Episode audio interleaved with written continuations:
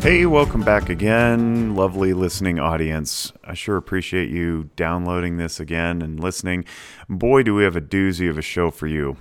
Uh, Sandy Richardson is who I interview in this particular episode, and she is remarkable in many ways, but specifically because she is taking on, how shall we call it, the state, I guess, uh, capital T, capital S, after her rights were restricted simply for seeking mental health care.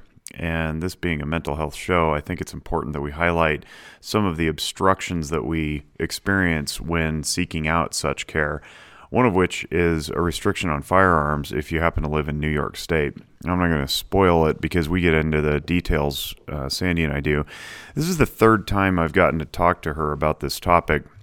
The first was on my other show, Guns and Mental Health, which is a, a, podcast about what you might think it's about, which is the combination or the nexus between the two cultures of firearms ownership and uh, mental health care. And that was about a year and some ago when she was first fighting this this battle uh, to get her rights back. And then most recently, about a month ago, we interviewed her again. And I said, This is such an important topic that healthcare workers need to be aware of it let's have you on Noggin Notes too. So here she is on Noggin Notes telling her story again. And if you're in healthcare, um, you need to understand what firearms owners uh, perceive us to be doing behind the scenes and why they are so averse either to come into care at all or when they do get into care, uh, they're averse to telling us the truth. Uh, they don't often disclose that they own guns. They don't disclose their hobbies. Um, they're very tight lipped because there's a lot of very legitimate suspicion surrounding healthcare broadly, but mental health care specifically. And unfortunately, if we don't do anything to stop this, uh, we're going to fall out of favor. And it's it's not good. Um, and the reason it's not good is because more people just refuse to seek help, and then they get worse, and then we have bigger problems. So the other organization I work with called Walk the Talk America, which centers on firearms ownership and, and mental health access, is uh, you know is is working to prevent firearm suicide. And a lot of times, the reason people take their own lives with firearms is because they believe they can't get help, or if they do, they're going to lose access to those guns, uh, sometimes permanently. So it's really unfortunate. And if you're interested in hearing more about this topic, because it is so pervasive, and we have, you know, uh, approximately 120 to 130 million gun owners in America, which is, constitutes about a third of the country when you take all ages combined, um, it, it's a problem. And as Cindy and I get into with some of the statistics and data in this episode, you'll see how serious this topic is. We as practitioners can't afford to be pushing people away from care.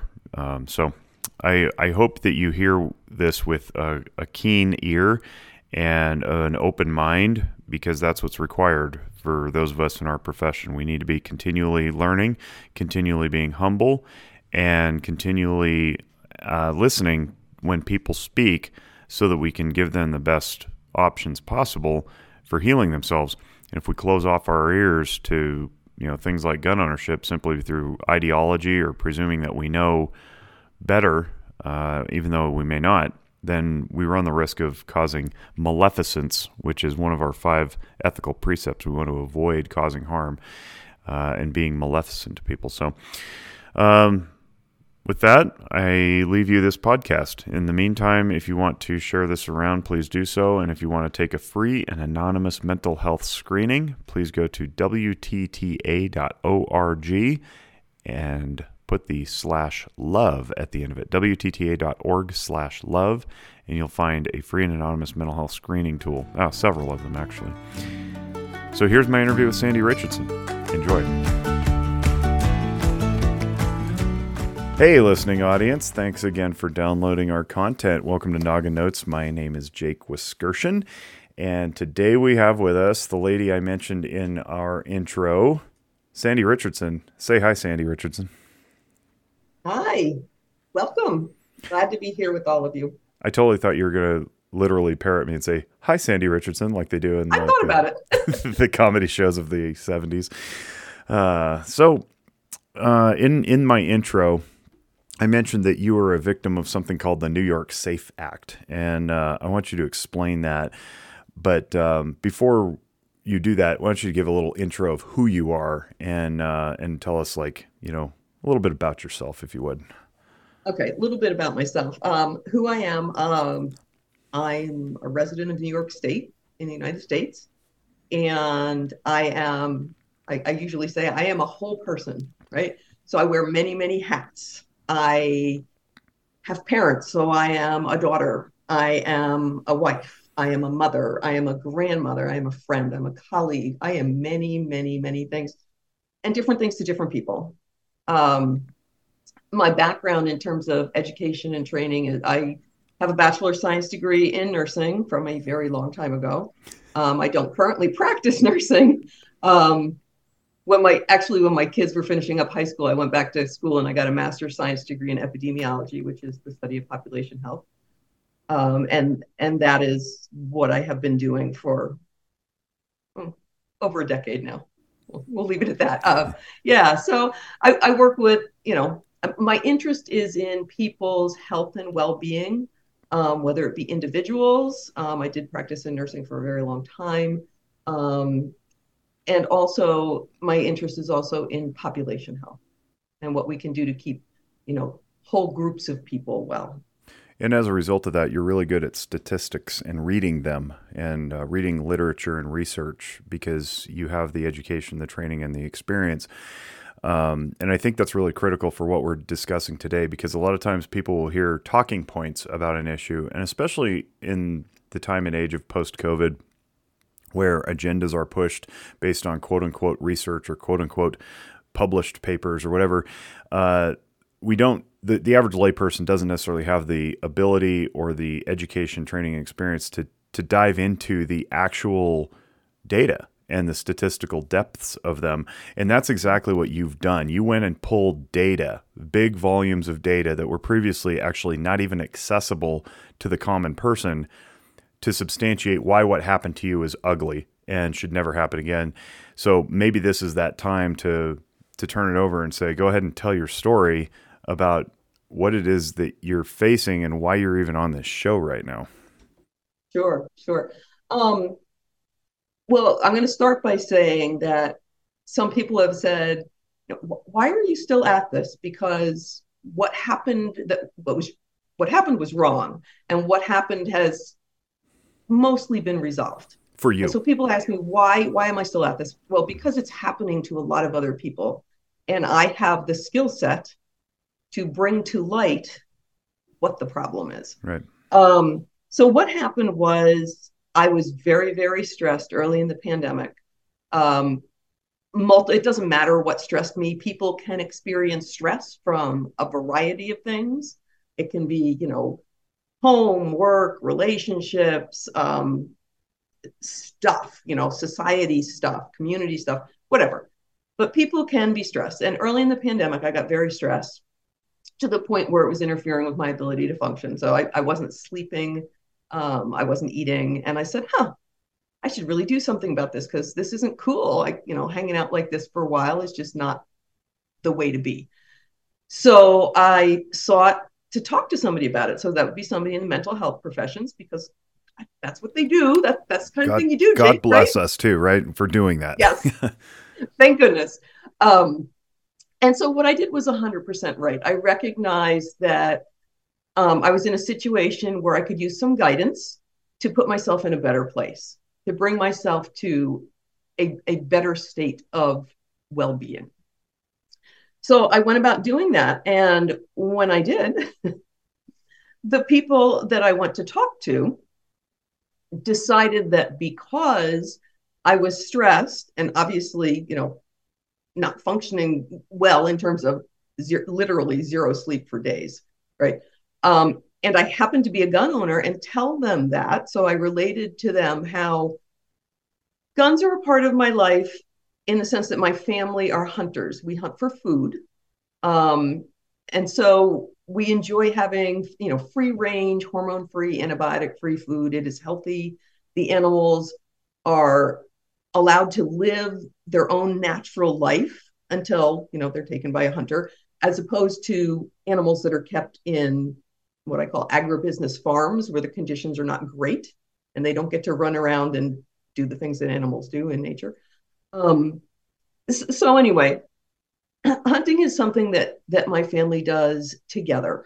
Um, it's something that connects us. It's something that brings us together where we socialize, we talk. It's a common um, activity that we engage in together. So it's really good for me. It's good for my well being in that sense.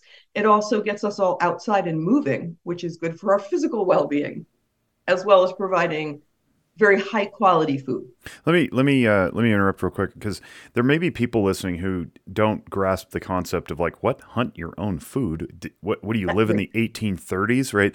Like, um, so maybe break that down a little bit and give us an education on what types of food, where you hunt, seasons, um, how how it all works. Because I think for for a lot of people in a modern, you know, Western civilization, they're going to hear this and be like, wait, you don't go to the grocery store? It's like, wait, what kind of weirdo are you, right?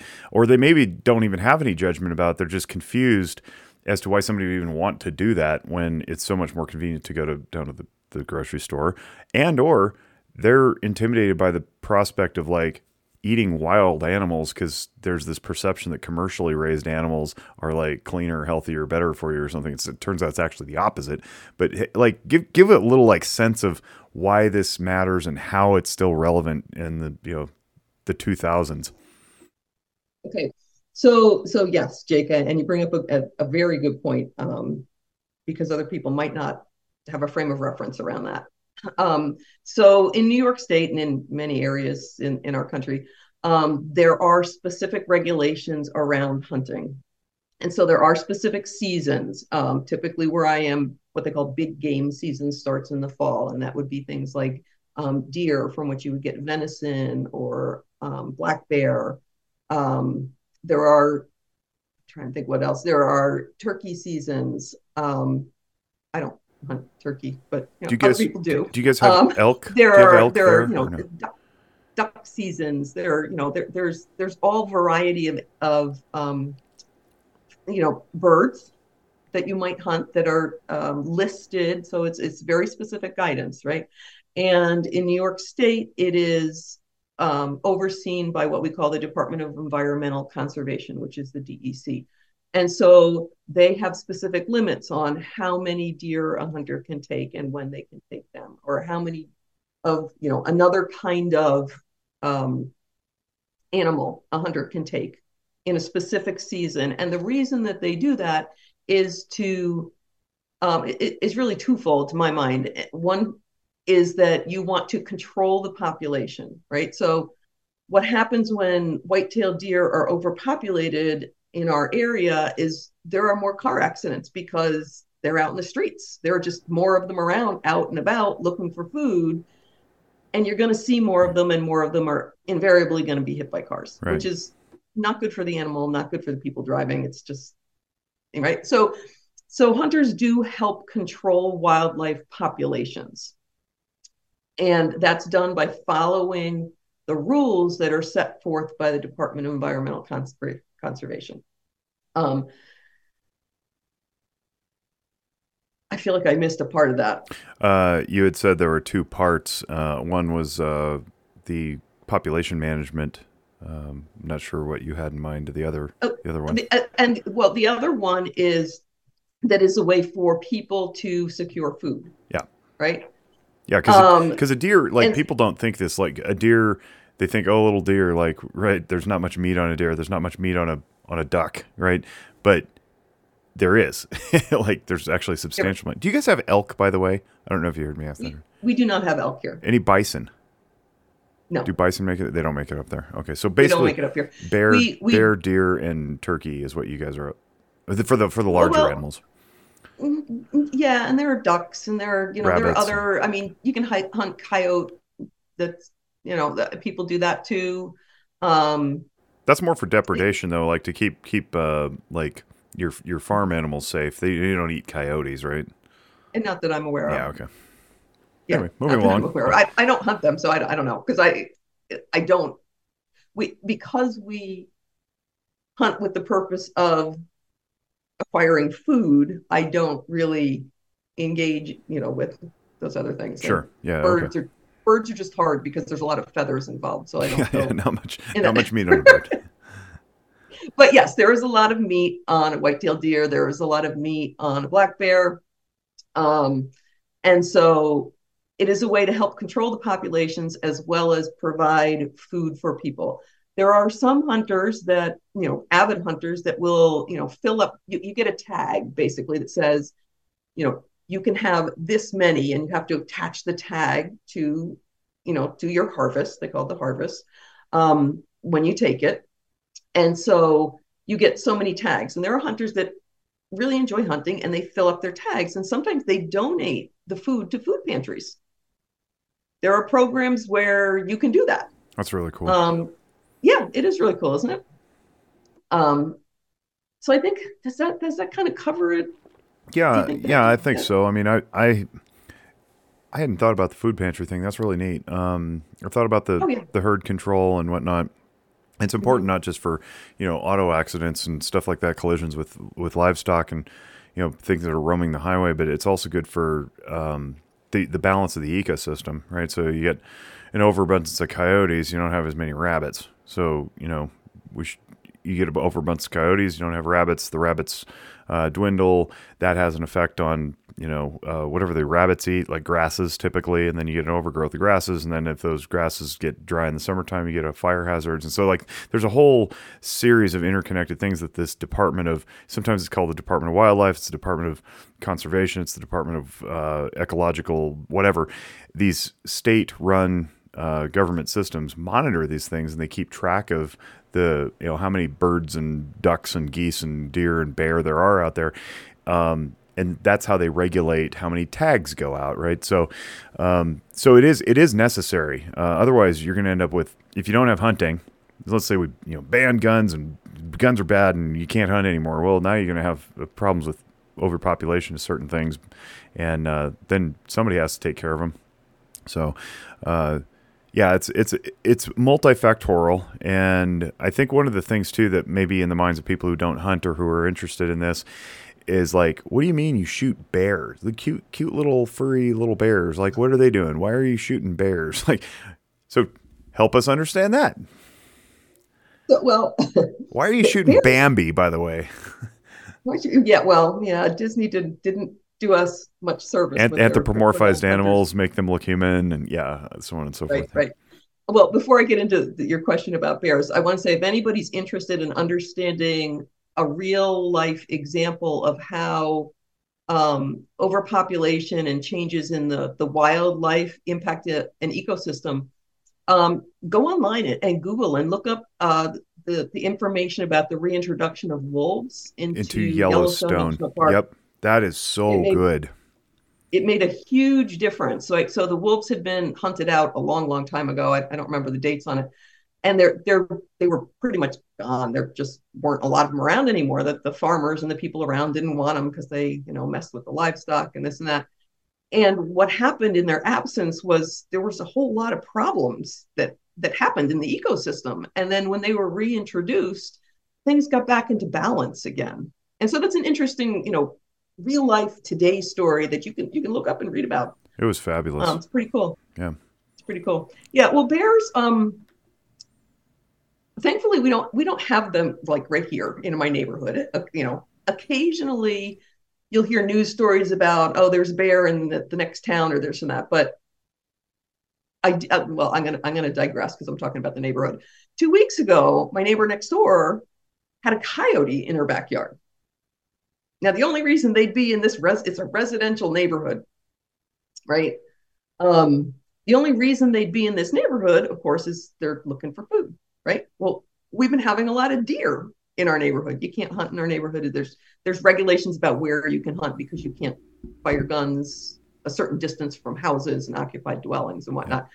Um, but you, you do see the wildlife, and you know if, if the populations aren't controlled properly, they do start to show up in your backyard. Basically, Right. what I'm saying. right. But where we do go hunting is in a, a very large state park called the Adirondack State Park. Usually, we also, also go some other places too. Um, and there are black bear there, and black bear are big. They're not necessarily as mean as grizzly bears, right? Grizzly bears are out in your neck of the woods, Jake. We don't we don't get them down here. They're they're uh, much further north, as it turns out. Um, Okay. so we get we get uh, we get black bears here, uh, Mhm. also up especially up in Lake Tahoe, and they are uh, they are a nuisance for people who uh, in, unintentionally leave out food in the form of coolers overnight or in their cars because bears will rip open car doors because they're very strong. They have big claws, um, but there has never been a recorded attack from a bear in Lake Tahoe in the history of human beings at Lake Tahoe. So they're actually not scary. Uh, in fact, most of the time, if you see a bear, you can be like, "Hi, bear," and wave your hand, and it like bolts. now, you never want to come between a, a bear and her cub. However, uh, that is where you will get problems, and they do give you a warning. It kind of it's kind of sounds like a straw going in and out of a uh, the lid of a cup, like "Huh, huh, huh," except deeper. Um, uh, almost like sand people from Star Wars, I guess. but uh, it's uh, yeah, bears bears are bears are cute and cuddly until they're not, and they're ripping open your doors. Yeah, they're they're not like the teddy bears that, that you might buy as Yeah, a toy for a no, child. and They're- and, they're and grizz, grizzlies and polar bears are the ones you absolutely, under all circumstances, avoid every time because they will take your head off. Polar bears, yeah, I've, Polar I've bears heard that they're sure. terrible. I've Yeah. never seen one. Yeah, they don't drink Wouldn't Coke like one. they don't drink Coca Cola like the commercials would let lead us to believe. No, no, and and you know where, where you know where one of the other places that we go to our cabin in the Adirondacks, um, we have a lot of apple trees up there. They're really old. Um, they've been there for a super long time, and um, the bears actually come and climb the trees to get the apples. Yeah, and they leave claw marks in the trees, right? yeah, So it, it's food for them. But you know, in that case, we're not putting the trees, the, the apples out for them. But if people do leave food out in an area where there are bears, or if the bears are hungry and you know they can get into your garbage cans, they will. They're they're smart, they're Mhm. curious. Um and they're all about and they have an amazing sense of smell. hmm So they can pick up the scent of something that to them is food that we might look at and go, oh, that's disgusting, right? Um, they'll pick up the scent and they'll just they'll they'll get there and they'll find a way to get into it, yep, right? So I know that some of the places that we drive by, people actually put their garbage cans in a protected container, hmm right? So it's like in a, a wire mesh container to make it harder for the bears to get into it. Um, I've been to a, a, a community, they still have a community dump, community dump up there um, where you can, you know, take your, your trash. And at the community dump, they actually had electric fences around the dumpsters Oh, to keep the bears out. I hadn't heard that Yeah. before. Usually, it's the fancy latches that have like an over under thing that only a human can like lift and pull uh, to keep the bears out. I see those all over the the forests and the campgrounds up here. But anyway, so, uh, I, I love this discussion about bears. By the way, I came in talking about barriers to care, but it turns out we're talking about bears. Maybe care well, we care bears. that because we're, we're talking about hunting and, Yes, and why people might hunt, right? No, I love so it. bears can be nuisances. They can also be food, right? You know, and and overpopulation of wildlife can be a nuisance and can be hazardous Yeah. and can be bad for the environment. And you know, if if you have professionals who set forth the hunting regulations in such a way that it can manage the wildlife populations, it's better for the environment. It you know reduces the nuisances and hazards of having an overabundance of whatever the the animal is. Um, hunters play a critical role in helping to keep that balance in nature. Right. And I think that that sort of ties up why would people hunt? Right. So we've established that hunting is critical for a whole bunch of reasons. you almost lost your ability to do that. I did. I did because I recognized that I was super stressed and I would benefit from talking to a professional about managing that.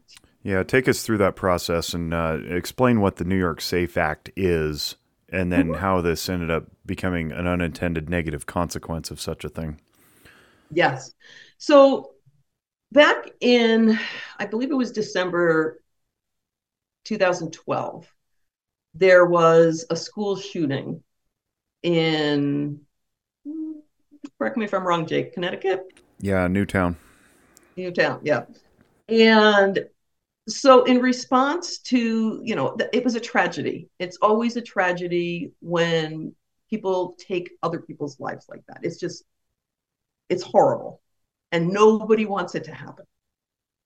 But as a consequence, and as in reaction to that, and I believe there was also another shooting in Western New York in Webster at around the same time.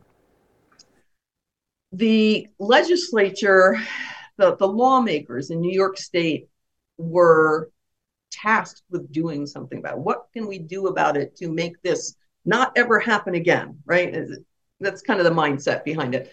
So they put together this law. It's called the New York Safe Act. Um, I'm not going to get into all of the details of it. We're going to focus on one little piece of it. But basically, it was supposed to make um, firearms and people who use firearms safer for the general public, if you would. Right. So there are a lot of restrictions on the, the kinds of guns, the features of the guns, um, it's it's just a lot. You can look it up online. There's a lot of stuff. But there's one piece in that New York Safe Act that is called Mental Hygiene Law 9.46. And so that's the piece that impacted, almost impacted my ability to own firearms and to hunt. So what what mental health law 9.46 does, it's really short. And I'm just going to look at my note here. Bear with me two seconds. We are bearing, bearing with you, black bearing with you. There's the bear again. It's unbearable. Okay, so it has it has four parts.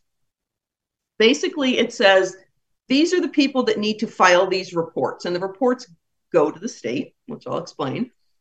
Um, and they're to file these reports if they think somebody is a risk of harm to themselves or to someone else involving a firearm, right? Because because there's other avenues if they don't have firearms. Uh, am I correct on that? No, this this is just any risk. Anyone? Okay, okay. Anyone, any risk of harm. The firearm piece comes in down the road. Gotcha. It, it's it's what they do with it after they get the report where the firearms. Okay. Right. So the law itself basically says these are the people that have to report, and that list of people was was really short. It was only four types of healthcare providers until last July when they expanded it to a whole bunch of more healthcare providers. And it says this is the stuff you're supposed to report to us. It's, you know, if you if there's a risk of harm to self or others. Um, the second piece of it um, tells us Oh, it does tell us. Um, but it's not just people who own guns who get reported. Anybody who's at risk of harm can get reported. And then what they do when after the report goes in is they look to see if you have a registered um, handgun permit. There it is. Okay. Yes. And then it says that that there's that the law itself doesn't make it mandatory. Like it, first it says it's mandatory you must report. And then there's another section c that says this really isn't mandatory because if the mental health professional um, thinks that that exercising this this reporting if you know making the report would endanger anybody including themselves you don't have to report which seems to undo the entire purpose of having such a law in the first place. Right? And um, it's also relieved them of any accountability for their action. Meaning they can't so the, be sued or getting in trouble if they uh, falsely reported. And I think so long as there's usually language in there, it's like, you know, uh, reasonably suspicious or in good faith or something like that. It, that's exactly what it says. When me- made reasonably and in good faith, it can't be the basis for any civil or criminal liability right. of the the professional who reported. So so basically the state is asking mental health care professionals to send the state of New York information when they think they think there might be a risk of harm. to self or others. Not that there is, that they think there might be. So it's opinion. Okay. It's not. It doesn't even have to be demonstrable. Like you don't have to Correct. articulate it. You just have to go. Ah, smells weird to me. I don't like it. Report. Yeah. Yeah. Pretty low bar. Right. And when they're exercised reasonable professional judgment that a person is likely to engage. Well, and so this refers to another mental hygiene law um, that is used as a reporting standard. It's Mental Hygiene Law 9.01. And that one actually says that there have to be threats or actions. Um, and the, the state actually has guidance on their website uh, regarding this that says that that the need for care in these circumstances would be immediate. Right, right. So like yeah, Yeah. and that's one of the the hiccups we have with laws like this is and I hope I'm not jumping ahead in your little uh, PowerPoint too far here, but we if somebody's that imminently dangerous to self or others, uh, you you act right. You you take action. You don't file a report that goes into some repository that then gets reviewed by somebody down the road that maybe or maybe not results in the restriction of their property. In this case, it'd be a firearm property, um, because that just takes too long. Like what? What the hell, man? Like, what are we supposed to do? Like, keep them keep them locked up in the hospital until the this thing goes through all the channels, and then it's like, oh, okay, here we're gonna come to your home and take your guns. Now you're safe. Now you can can go home. It's like what? Right. Meanwhile, what, shouldn't we be treating this person if they're that dangerous? E- Exactly, exactly. Right. So so in my case, I went and I talked to these people and I was there for a brief period of time, um, couple hours, right? And then they're like, all right, go on home, you know, follow up with your your regular doctor in a week, blah blah blah. Give me a bunch of papers. Um, and so I, I, I did that because I'm all about taking care of myself. I am about individual health, population health, my own health. Yeah, you're in healthcare. Yeah, yeah, it makes sense. So I did exactly that. I went home, I went about my business, I did follow up with my primary care provider. All good.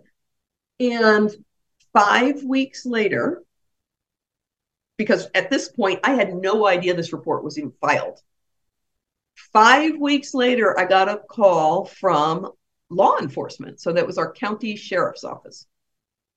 They said, you know, basically, not not not a quote, direct quote, clearly, but basically, give us your guns because somebody filed a mental hygiene law 9.46 report against you. And I was like, what?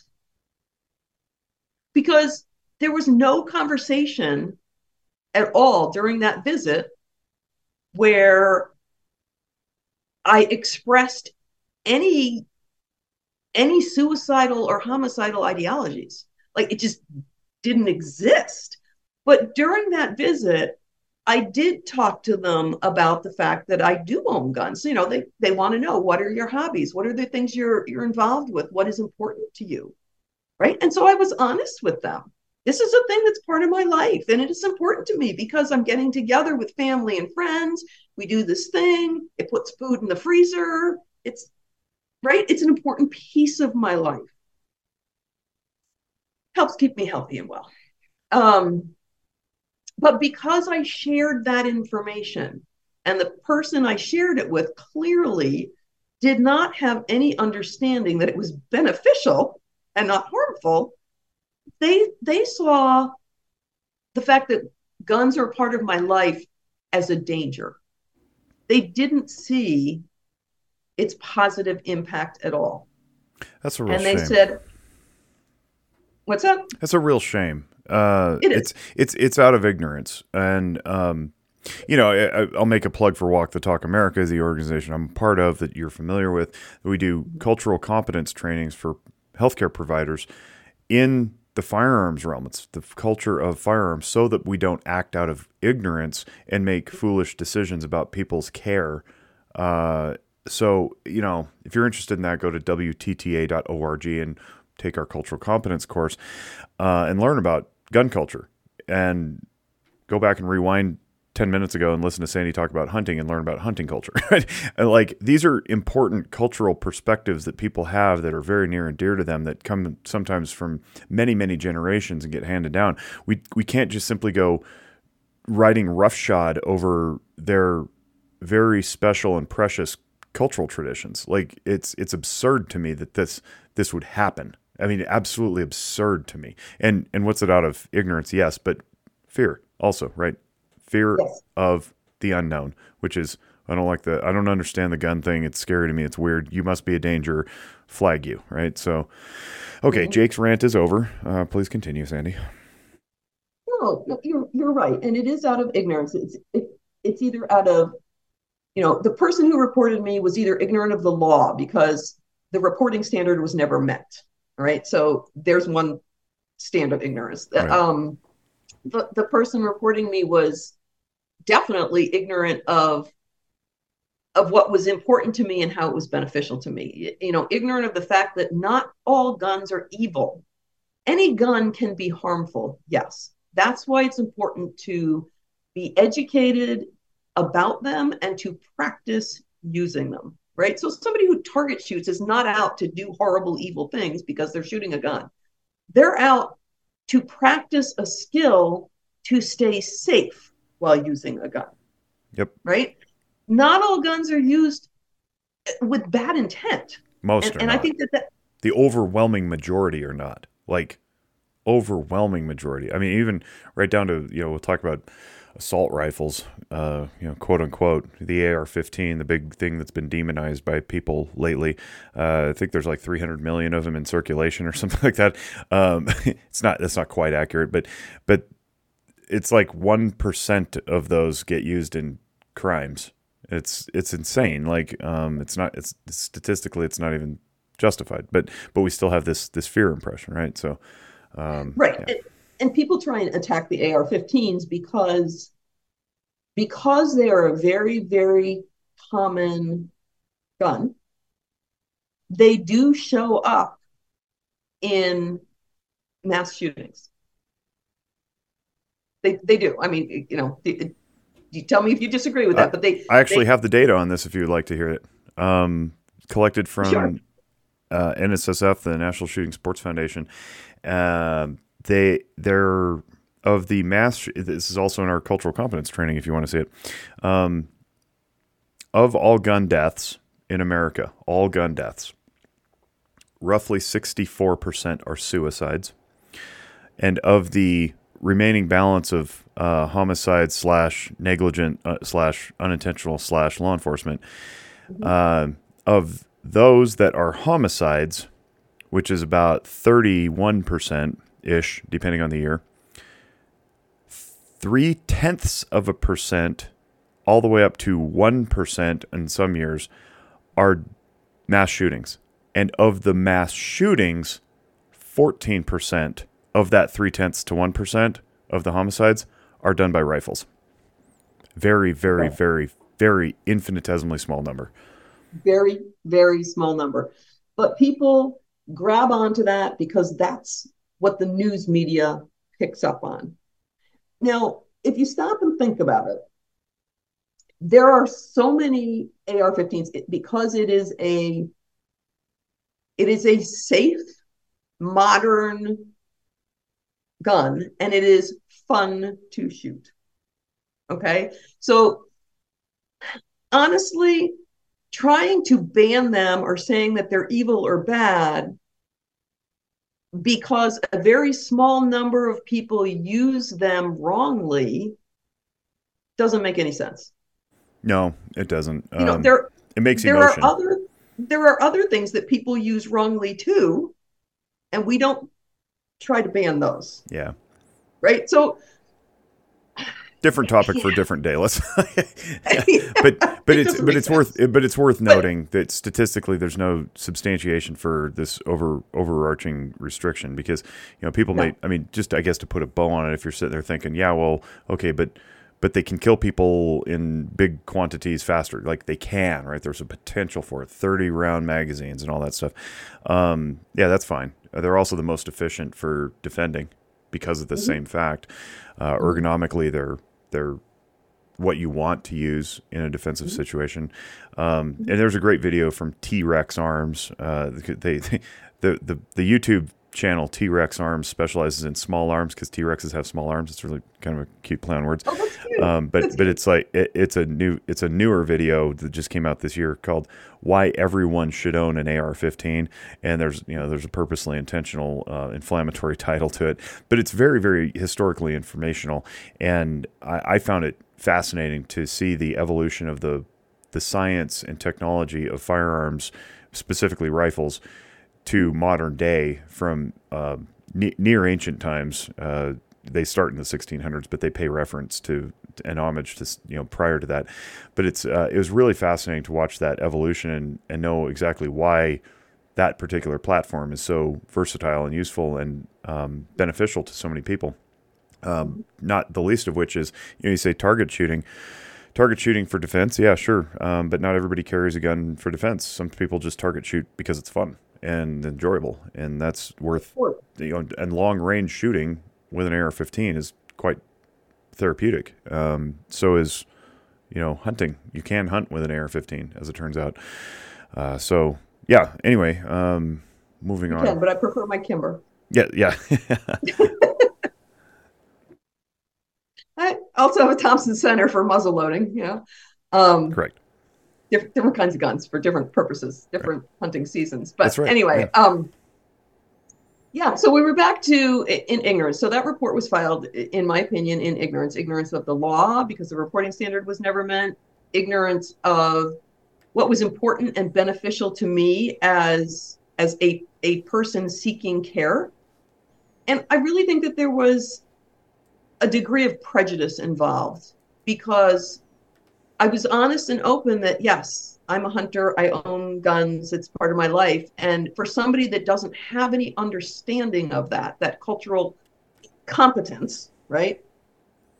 There was a judgment passed on me because of because uh, guns are part of my life. Mm-hmm. So for somebody who has no knowledge of them and understanding of them, they passed judgment. That's what prejudice is, right? They passed judgment on me without knowledge or understanding and acted in a way that was very harmful to me. You know, I was seeking care to enhance my well being. I was not seeking care so that they could take away from me the things that helped to keep me well and healthy. So, what ended up happening is I got that call five weeks later. Um, and they basically said, you know, I said, what heck is this? You know, you're you know, you you're telling me you're going to take my guns away? Why? Like, well, because this report happened, and I said, well. I, I need something in writing. I, this is just a phone call. So they said, well, the paper will come in the mail, and it did a few days later. And so I complied with them.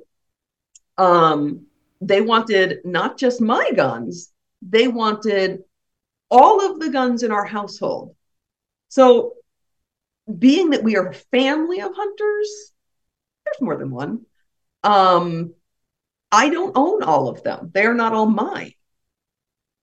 Right. So they were disarming our entire family. That's wild. And okay. I want to highlight too that it took five weeks. And by yes. then, by then, presumably, you were probably healthy. you, you yeah. weren't you weren't stressed anymore. So, yeah, it took a while to work through that, but it's okay. It's all good. Um, yes. So remember that if somebody is a danger to themselves or others, the reporting standard says that it should require immediate action. Mm-hmm. Five weeks later, I found out I was reported. Nobody ever told me. Nobody told me they were concerned that I was a harm, you know, potential harm to myself or others. There was no conversation around it because, quite frankly, it didn't exist. Very much not immediate. Even if you were, which you were not, and I'm sure you'll tell that shortly.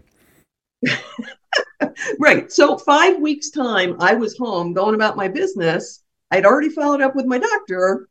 And if I really had been a danger to anybody, five weeks is plenty of time to take care of that. So, this law, for many reasons, doesn't do what they say it's intended to do, which is to protect people from harm. Um, so the people who are reporting, the healthcare providers who are reporting, are actually harming people, which is what this comes down to. Um, I don't know, Jake, is that enough detail on my story, or were there more points you feel would be yeah, helpful? no. I, I think the only other thing you wanted to you should probably share is that the report itself was falsified. Oh yeah. Okay. Yes. So in this in this whole process, I did. Um, oh yeah. I guess there's a couple pieces I should go into in this whole process. so the reports get filed. They get sent to um, the state. They go through a series of places, and then they end up with the Department of Criminal Justice Services. Right. So now, now because you went to get care, health care, you are in a criminal justice database. Well, it's illegal to be sick. Didn't you know that? There you go. So totally facetious, so, by the way, not serious. Right. So, so in the state of New York, on average, there are about just a little over eighteen thousand of these reports filed every year.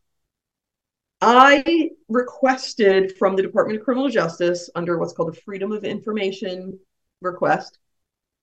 I requested information on the counts, which is how I got the count. I also requested how many of those get reported to the county. So what happens is they get this list of people who've been reported. They hit it up against their list of people who have handgun permits in the state handguns have to be registered. You have to have, you know, a permit to own a handgun. If you have a handgun permit, they notify the county that you live in, which uh, our, our structure here is we have states, counties, cities, towns, right?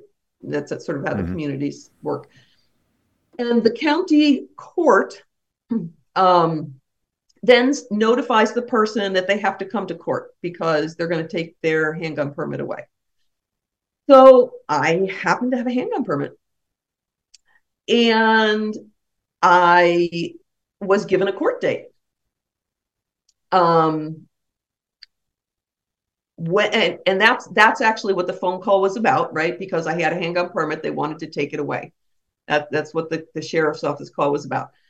Um, so I went to court and I hired a lawyer and I contacted all of my trusted healthcare professionals, some of the whom I've been seeing for like a decade. Um, and I asked them to document whether or not they felt that I was suicidal or homicidal. And they're like, what? And so, so they did. They said, you know, I said, this is what's happened. And I now have to defend myself against this false allegation. So, because in the record, so in, in compiling all of this information to give to my lawyer to take to court, I asked for a copy of my medical record.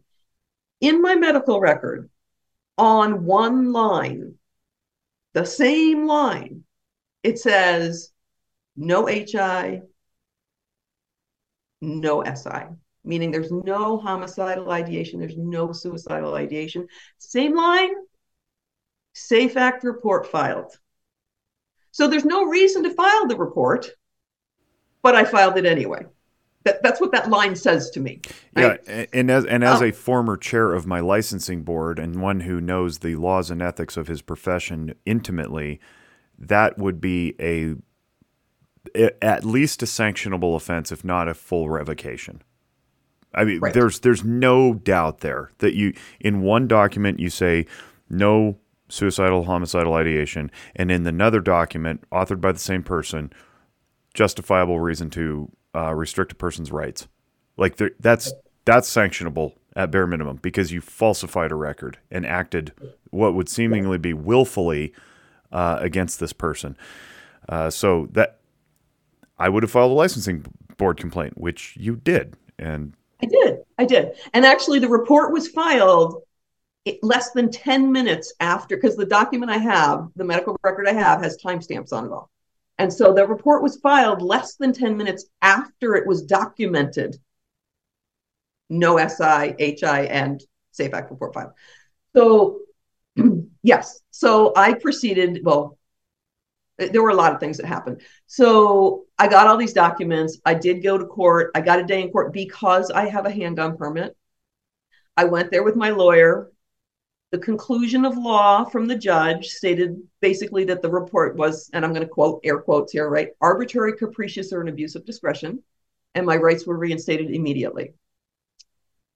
So I was I wasn't done with this because I'm highly offended that this happened, and now and because I'm because I'm seeing more and more how harmful this is to people.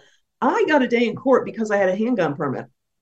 1% of those 18,000 people a year who are reported get a day in court. 99% of them are never even told that they're reported and that they can no longer own a gun in the state of New York. Even if circumstances change and they want to at some point down the road.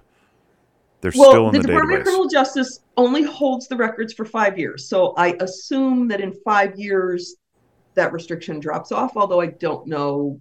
I don't know of a person in particular who's tested that. Um, but what I do know is I, and because my story is very public, I put it out there because this is atrociously wrong and it shouldn't be happening to anybody. Um, and people have reached out to me who've also been impacted by this. And and one um, young man told me he found out he was reported when he went to apply for a handgun permit and was denied. He's like, wait, what? And then he had to try and figure out when was I reported? How do I appeal this report? And in that particular circumstance, there is no appeal process, and you're never allowed to see the report. So you're never allowed to see what these people have said about you. And there is no process of appeal. And all the um, the state offices will tell you is hire a lawyer. Literally, the lawyers can't figure it out. This particular person has been working with somebody for, you know, lawyers for about three years, a little bit over three years. They can't figure out how to get him a day in court. You know, and, and if you're listening from abroad and you're not in the United States and you're not familiar with our constitutional protections, um, we have something called a Bill of Rights, which ostensibly protects against infringements upon those rights. And these rights are considered natural, born, inalienable. And some of them include the right to due process, meaning the right to appeal things if the government uh, takes your liberties away. So, you know, so they can't just do these things to you. Um, like restricting your rights. Now, there's something called the Second Amendment in the Bill of Rights. The Bill of Rights is 10 amendments to the Constitution. The Second Amendment is the right to keep and bear arms uh, and is, you know, historians can go back and forth on this, but it's written intentionally broad, we believe, so that it can't be restricted. And the right to keep and bear arms is one of those rights. Uh, the right to um, a speedy and fair trial, for example, is is one of those rights. It's also called part of the due process. Um, one of them is the right to uh, not have your property searched and seized by the government without uh, certain, you know.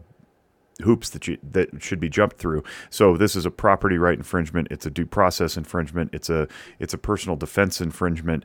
Um, mm-hmm. It's it's a whole bunch of violations seemingly of the Constitution of the United States of America, uh, which should be binding across all 50 states. And then the state of New York apparently has just decided to throw that out the window and and and, and take things from people uh, that that they don't have to justify, which is crazy to me. Mm-hmm. So circling back to the to the mental health care provider aspect and and the fact that this this literally was a false report and in the state of New York, um, filing a false report is professional misconduct. So is failing to maintain an accurate record of a patient. Right? So is causing somebody else to file a false right. report. Well, all three of those things happened. Um, so what I did was I filed professional misconduct complaints with our uh, state office of the professions. And I brought them all the documents that I had, and they were kind of like, wow, this never should happen. And I was kind of like, yeah, no kidding. That's why I'm here. Um, but so they went through the state. I, I, want to say the state was reasonably good about it. They went through the process of investigating this, and they did bring it before um, the board. There were actually three professionals that I filed against in this circumstance. They, and they did bring it against the boards. And they were not able to hold those professionals accountable for their actions, which to me as a healthcare consumer is frightening. Right? So what they did was by definition professional misconduct. They couldn't be held accountable. So would you go to a surgeon who couldn't be held accountable for their actions? No, no. So why would anybody go to a mental health care professional that can't be held accountable for this reporting action, right? And it's the language of the law that allows that to happen. So even if the professional board had said, you know what, this really is misconduct, they can't do anything about it because the law is written to prevent any civil or criminal action. Right. So what does what does that do? What does what does that do for? Okay, so when you're talking about mental health care, you're talking about a trust relationship, right? The basis of a ther- a, a good therapeutic relationship is trust. If there is no trust, you're really not going to get too far. But what that does in New York State is it puts it, it puts this massive barrier between people who might need to or want to seek mental health care and the healthcare providers because they can no longer be trusted. They can't be trusted because they can't be held accountable for doing something wrong. Uh, yeah, I, I, I want to jump in because we're maybe not these days as much as other days, but we're dealing with a care access issue right? And so, in mental health in particular, we've long stood in the shadows, fighting stigma and, uh, you know, trying to get people interested in care to keep them from getting worse. When previously they would avoid care because of stigma, you know. And what we've done is we've just put a law in the books in the state of New York and other states because there are other laws that are similarly written called red flag laws that don't necessarily have the same type of um, insidious, onerous overreach, but they have the same repulsive effect, meaning they're repelling people from getting care. And we've just stigmatized mental health for a completely new reason other than it's weird and spooky and I'm afraid I'm going to get made fun of you know, or it's it's creepy and I don't want to be vulnerable to a stranger. Like those were already barriers to care in the first place, not to mention cost and access and lack of providers and all sorts of things. Now we've written a law in that says if you go get care, you will be punished and you will have your rights taken. And oh by the way, there is no recourse to right. the people who strip them from you. This is awful. Awful. And I know we're, you know, we're kind of trying to put a nice tidy little uh, bow on this here in the next few minutes but because you've got another podcast to do and i have dinner to eat so tell us the numbers because people are like oh, okay cool jake and sandy that's that's neat neat philosophy okay. but but okay. it sounds speculative give us some data because i know you don't so i'm a data nerd yep. okay that's that's me too kind of what i am as as my you know training in epidemiology so so I was seeking information about this kind of to, to, inform myself, not knowing quite where where that would lead me or take me, right? So I did get the information on the counts of the reports by year. Um, I did get the information on how many people actually get a day in court to say, hey, no, this is not right. Um, I did test out whether or not providers can be held accountable, and they literally cannot. So, so where did this take us? This takes us to a place where if you it, it, there's there's a research paper by um, what's her name Nicole Charter and a bunch of other people. They're a bunch of psychiatrists in New York State. It's called the Influence of New York Safe Act on Individuals Seeking Mental Health Care, and they did have a, a, relatively small sample, a couple hundred, but what they found was 9% of the people who were already seeking mental health care would be less likely to seek care because of this specific law. Okay. So I took that 9% and I ran with it. And I applied it to population data from the United States Census, you know, brought down to, to New York State level. Um, so I, I had all these numbers, all these big numbers. And, and I pulled them all together. And what I found, turn to my page where I have my numbers, um, was that this law is pre- preventing over 200,000 gun owners in New York State from seeking mental health care every year. 288,000 by my count. And that is a 16 to 1 barrier to care. So for every one report that's filed, there are 16 gun owners who won't seek care. But Jake, I want to point out one other thing about those numbers, because we're not just talking about gun owners here. That study was Right. done on gun owners and non gun owners. So if you take that 9% and you apply it to the entire adult population in New York State, it's millions. Yes. Yes, it is. It's millions of people who are being harmed by this law whose only whose only practical purpose is to strip people of their rights and not even in a timely manner. Right. Like- it, it, it- I want to highlight that. It's only practical purpose, right? Mm-hmm. So we can have philosophical purposes behind it, but in execution, it doesn't do any of those things. It doesn't keep people safe. It doesn't act in a timely manner. It doesn't spare anyone from harm. And the flip side is it causes many harms. If at bare minimum, by keeping people away who could be getting in, uh, which then leaves them to what? Their own dev- devolution into worse psychiatric states, failed marriages, uh, worse parenting, and at maximum, suicides. Uh, you're like, well, no, this is supposed to prevent suicides. It's like, yeah, but It's 16 to 1 ratio suggests otherwise. And by the way, those are very small numbers. Those are conservative estimates. Uh, Yes. Because if you take the population writ large across America, roughly 50% of people either own a gun or live with one. Roughly 33 to 35% own a gun. So if you're telling me that 20% of people in New York own a gun, I'm not buying it. If if it's that low, the numbers are still staggering. But if we take this and generically apply it across the rest of the country, you've got tens of millions of people who won't seek care because they presume that the existence of something like the New York Safe Act or the Extreme Risk Protection Order laws is only there to cause them more harm and more consternation and more expense. Uh, even if they believe in it and trust it, uh, they, they, let's say they voluntarily go through the okay, yeah, yeah, take my guns away, that's fine. How do you get them back? And I have a whole video on that too, uh, and you can look that up on the Walk the Talk America website if you'd like. Um, but now, okay, so it's not just those four people that you mentioned earlier who can take who can file these reports. It used to be psychologist, physician, nurse, and like social worker, right? Yep. Something like that. Now they've added my people, marriage and family therapist, mental health counselor. Um, what was the other one? Uh, psychol uh, psychiatrist is now in there. Um, so psychiatrist.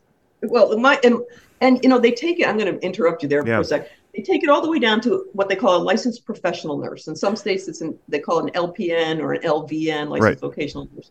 So I'm going to jump in and say my concern with this is if a person is really in a situation where they're they're going to harm themselves or somebody else, action has to be taken right away.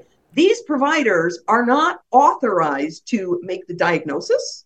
They are not authorized by their license, by virtue of their license. They are not authorized to, well, I should say not all of them, some of them are, to um, admit somebody for care, which is an immediate need. If Right. there I don't- I don't have uh, admission. Uh, sorry, I don't have admitting privileges in the hospital as a marriage and family therapist. I just I can't do that. Physicians can do that, and then they have to be aligned with the hospital. So I still have to make another phone call or two, right, to the to the to the paramedics, uh, which then will take the person to the hospital, and the hospital does their own evaluation. So like immediacy really is a a joke anyway because if a person's sitting in my office at Zephyr Wellness getting outpatient care and they are ideating suicide and they won't back down from the 9 out of 10 des, you know desirability to pull it off and I go I I got to get you to the hospital I have no choice there's still a series of steps that get taken. Now, chances are really strong they're going to end up in the hospital. I mean, a bare minimum, I, call the police and they handcuff them and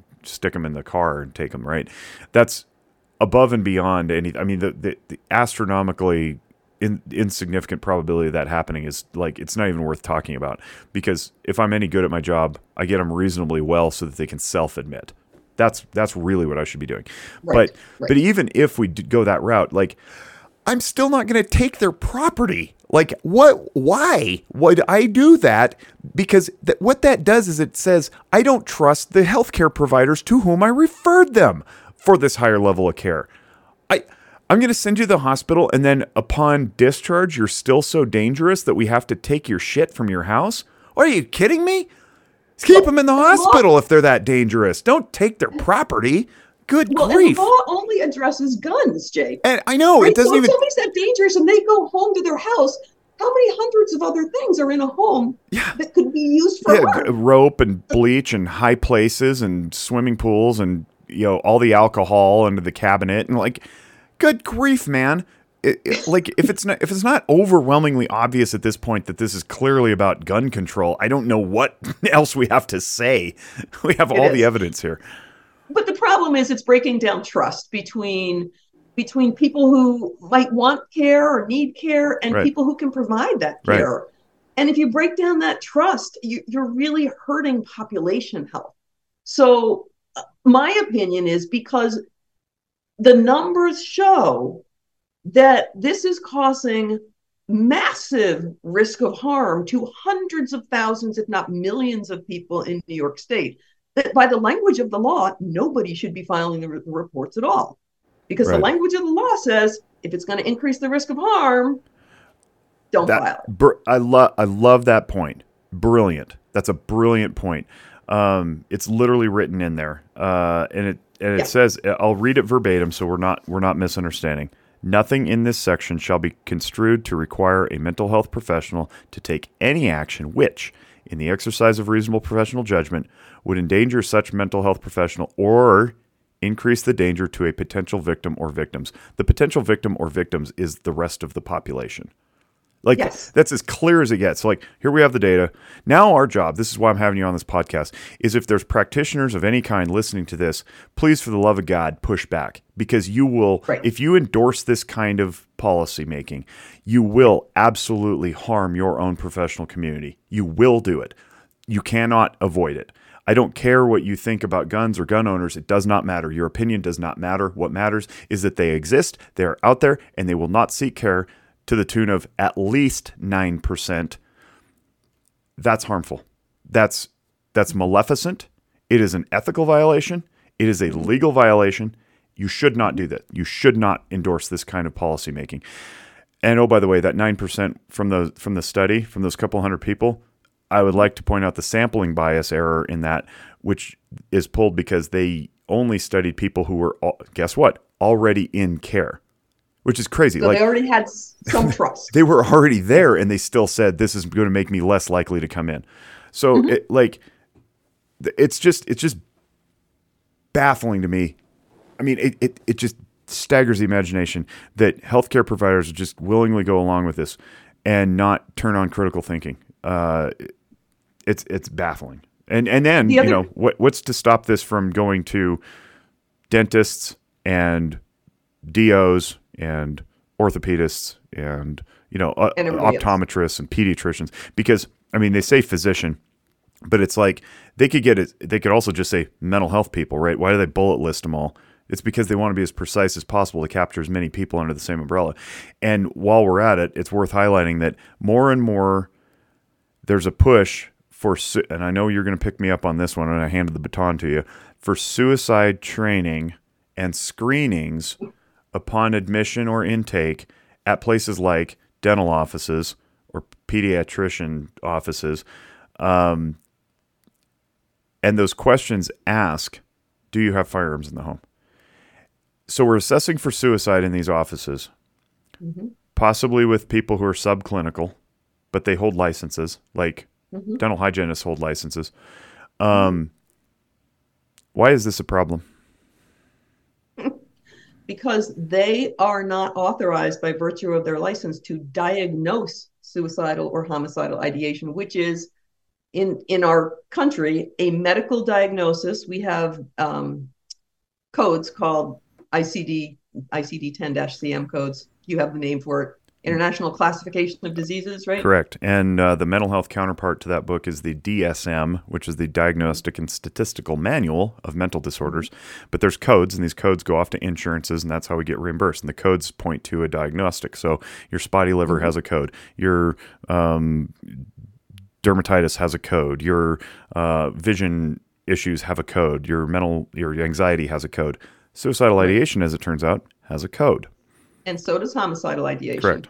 And and the codes are broken down into more granular levels as well. Um, every time they update, you know, from ICD nine to ICD ten, they make it more granular and hmm fix it, make it better, supposedly. Um, but the point is that those are medical diagnoses. And if we are asking people who are not authorized or qualified to make a medical diagnosis to do so, that, that's that's not right. School Uh, counselors. There's a reason doctors go through the education they go through. They have a body of knowledge that other people don't necessarily have. It's a skill set, it's a, a knowledge base. And you can't just take other people and say, oh, hey, by the way, I want you to tell me if this person's suicidal or homicidal, because that is literally a medical diagnosis. Yeah. And they are not doctors. I, I can I can do awareness trainings. That's fine. You know, you can be aware of what's sort of going wrong in your life, but to make a diagnosis that then is executable into the form of filing a report based on said diagnosis is well beyond the pale and so far outside of the scope of practice as granted by that license. I don't even know what to say. It would be like if mm-hmm. I, as a master's level marriage and family therapist, were to get a four hour training on um, myopia and then start diagnosing people with eye problems that then I could allow myself to that the state compels me not allow but it says shall in here right? Shall report. I file a report with the Department of Motor Vehicles so that you can't drive because I've done a little screening on your myopia and found out that you're nearsighted. Like what the hell man? Like, the appropriate the appropriate course of action is if if there is a sign that this could be an issue because that person's not not authorized to diagnose Right. this could be an issue you refer to a higher level of care or the proper professional to treat that thing. You don't go Right. restricting people's property rights or defense rights or due Right. process rights. so so wait jake here's here's the kicker for me in all of these numbers that i dug up and there, there's a whole bunch more numbers everybody i'm just not spewing them all out because I, it, they can be confusing but the kicker for me is that using population statistics for New York State and for the proportion of people that would be expected to um, have suicidal or homicidal ideation, and, and those numbers are out there. You know, people can you can get those numbers and the percentages, and so putting all of that together, these reports, if they were accurate, which we know they're not, because mine was, it was false. It was a false. Report. Correct. report. Yeah, yeah. Not all not all reports are good reports, right? Okay. Right. And and we don't know how many of them are false reports because people aren't told that they're reported Right. They can't go and they look. don't get a chance to counter the report, right? Right. Right. So we don't know how many there are. But if they were all correct, this reporting is only catching 2.7% of its target population. So it's not even catching the population it's setting out to, but it's causing millions of people, and for gun owners, 280,000 every year not to seek care.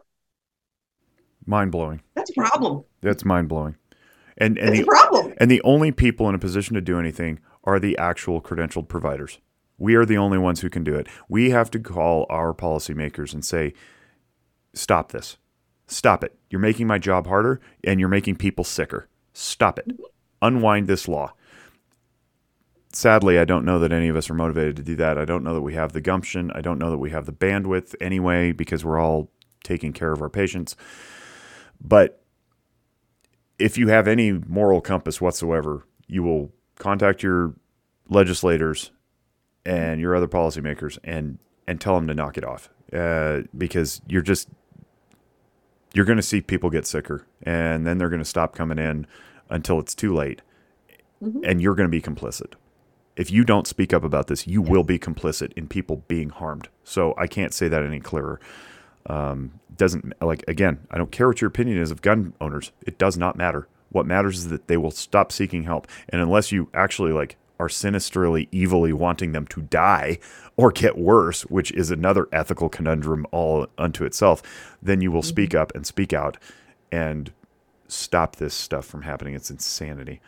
Um, it is. It is. It's um, it's very harmful. This this this type of reporting to the government um, is just it's very harmful, and on a population scale, it's it's just staggering.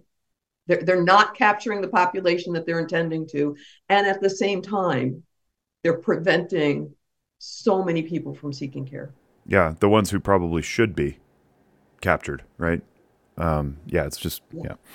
Well, I you know what? I, this was intense, and we ranted, and um, I, I, appreciate the work that you're doing. I know that you're going to continue. Uh, Giagi dente, as they say in Italian, turning your teeth on people, you know, like a snarling uh, bear. uh, do bears bear, snarl? Yeah. I don't know if they snarl. They, they definitely growl, but they growl. They um, growl. But yeah, keep keep at it. Uh, I'm I'm proud to know you. I'm I'm really thankful that you're doing the work that you do. It it stirs a fire in my belly, and uh, I hope that at least a few people who are listening might also take interest and take action. Uh, we can't sit passively by while people get worse. That's that's not ethical. It's not right. It's not humane. Uh, it's a whole bunch of things that it's not. So what do we do? We we speak up and we and we start to spread the message. So you know, if you want to spread this message, share the podcast. Um, you know, share it among your peer colleagues and be like, "Wow, I didn't know this stuff was going on." And then look in your own state to see if this is taking place in your state. There's like 27 states now, I think, or 23. I think it's up to 27 states that have uh, red flag laws or ERPO laws, extreme risk protection order laws, that ostensibly you know propose the same thing. Uh, it is the same thing, It, yeah. This this all of this can be extrapolated and applied to any of those red flag laws, and I believe also we to the the National Instant Criminal NICS. Yeah. What's what's the S? Uh, search search I think service. Search, I don't know. National Instant Whatever Criminal to the NICS yeah. the NICS mental health reporting. basically, you can also get put into a federal, a countrywide database if you meet a certain standard and I know because I, you know, I've, I've talked to other people who have been put into that system in error. Yep. And it, it's a nightmare to try and get out of it. None of this should be happening. We shouldn't be criminalizing mental health care. No, absolutely not. Not not at all. And yet it's it's happening. It's not it's not yeah. hypothetical. It's not hyperbole. It's not it's not conspiracy theory. I'm not wearing a tinfoil hat. I'm literally watching these this happen to people. I'm talking to them. One of them that you referenced uh, falls into that category is Isaac Ritchie. He's on the Walk the Talk America Guns and Mental Health podcast talking about how he got deposited into a national federal database for seeking care while he was in the army. And then continued working in the army, got out of the army, and now he's like too sick to own firearms. It's like, and he he's struggling with recourse as well. It, you, these are our military veterans. These are our police officers we're talking about. This is and he was he was never told that no, he was put in there. No, he wasn't. He discovered it by accident. Completely. Yep. Yep. So, so that's a piece of the problem too. Yep. It's it's it's this it's this sort of deceptive, sneaky aspect of trying to take away you know it, it's a right in our country right? The right to bear arms but to take away that right but also to take away things that are important to a person that are a part of their heritage a part of their life that or, are meaningful. or full-blown careers. Like isaac yes. isaac wanted to be a cop and new york just took a cop off the streets because it's stupid. And like what what are we doing um, I guess if that's the intent, cool. Uh, vote the people out who put it in there, and then vote new people in who are going to undo the the laws. If that's, know, but but again, you got to explore your own state and see where where well, your representatives well, doing. I'm going to go on a tangent. I know we're trying to wrap up, but because you brought it up about voting, I'm going to yeah. bring it up. Yeah. So New York also just recently passed um, some new gun laws about it's I don't know, safe concealed carry or something. I forget what the title is they gave it, something, some snappy title that they gave it. But basically, they added a whole lot of new restrictions to where you can carry guns. And Saw so the, the penalty for exercising your right, if you happen to step on the wrong property, is a felony. Felons can't vote. So if you if you make it so that you can't you can't exercise your right to vote, you can't bring in to the people undo who change the this. yep to undo the thing that was perpetrated upon you. Yep, I know. Correct. Yep. Uh, and that is a great tie up. Honestly, like that's a great place to stop. Uh, it's a problem. We need to get get rid of it. Um, we need We to. do. We just need It's- more freedom. we just need more Well, freedom. it's just harmful. We need to stop doing harm. Is Yeah. what we need to do. We're doing harm here. We are. Um, and I don't, I want to work myself out of a job, you know? Like, I don't need more sick people getting sicker. Like, I'm trying to help heal people. And it's, these things don't help that goal. So, Sandy, thank you. I appreciate you coming in. And, um, you're, you're not really uh, reachable, uh, so to speak, I guess. But if people wanted to reach out to you, how, how might they do so? That's a real good question. You're not, you're not Um, on the socials, is what I'm saying. Like, I'm not. I'm not. I don't. I don't do a lot of social media. It's just you know, it's not my thing. Whatever. Uh, yeah. How could they reach me? Is a really good question because I'm not giving out my phone number or my email address. Um, you could find me on LinkedIn. okay, there we go. Sandra Richardson. That's that's probably. I know that. Yeah, that's where that's where that other young man that's had this happen to him found me. Actually. Good. Yeah. There you go. Yeah, you you still have some uh, some stuff to do before you can be truly uh, out there, so to speak. I do, I do, and and this is, I think, a cause that I will continue to work at um, for quite a long time because it is hurting people, uh, and it's it, it's wrong. You know, in terms Yeah. of what's right and wrong, this this is a wrong thing that's happening. Yeah. It, well, erosion of civil liberties in any uh, instance is always wrong, and and this is exactly that. And so this, you know, to fight it is righteous and just and good. So um, anyway, thank you, and I'm going to wrap up because I'm sure my wife Thank wants you. me home, and you need to jump on another show. So. On behalf of our Noggin Notes family all the way around the world, Noggin Notes Cambodia, Noggin Notes Africa, uh, this Noggin Notes podcast, uh, on behalf of the Zephyr Wellness family, uh, we wish you all mental, great mental wellness. And if you want to take a free and anonymous mental health screening, that uh, can be done at zephyrwellness.org or wtta.org slash love. Thanks, everybody. See you around.